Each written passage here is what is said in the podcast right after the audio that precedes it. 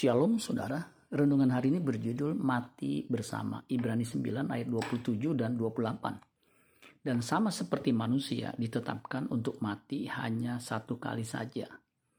Dan sesudah itu dihakimi.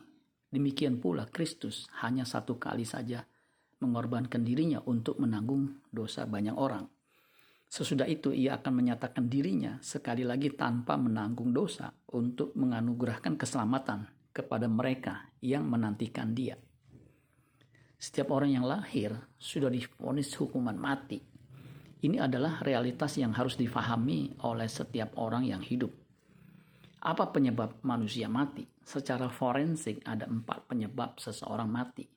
Natural, alamiah, manusia menjadi tua, sakit-sakitan lalu meninggal. Accident, kecelakaan, bisa menyebabkan seseorang meninggal. Suicide, bunuh diri, juga penyebab kematian yang sangat fatal. Homicide, pembunuhan, juga menyebabkan seseorang kehilangan nyawanya. Apa pun penyebab kematian seseorang, itu sebenarnya bukanlah kausalitas prima, penyebab utama.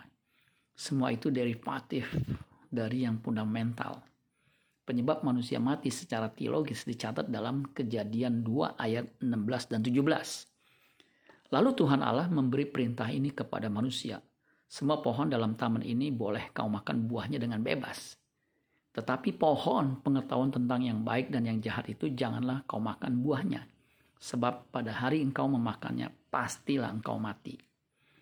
Hal ini juga ditulis oleh Rasul Paulus dengan ilham roh kudus dalam Roma 6 ayat 23. Terjemahan bahasa Indonesia masa kini. Sebab kematian adalah upah dari dosa tetapi hidup sejati dan kekal bersama Kristus Yesus Tuhan kita adalah pemberian yang diberikan oleh Allah dengan cuma-cuma.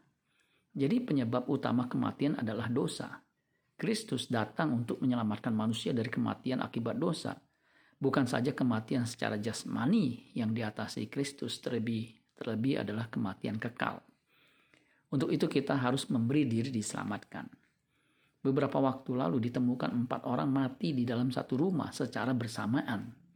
Diperkirakan mereka sudah meninggal tiga minggu, sehingga meninggalkan bau busuk. Didapati kenyataan bahwa mereka berempat, ayah, ibu, anak, dan paman, yang tubuhnya membusuk dan perut mengering akibat kekurangan makan dan minum beberapa hari. Lambung mereka kosong akibat tidak ada asupan makanan dan otot mereka mengkerut ini suatu misteri. Apa sebenarnya penyebab kematian satu keluarga yang mengenaskan ini? Apakah mereka mati kelaparan? Atau apakah bunuh diri atau pembunuhan diracun? Sampai saat ini penyebab kematian satu keluarga itu masih menjadi misteri.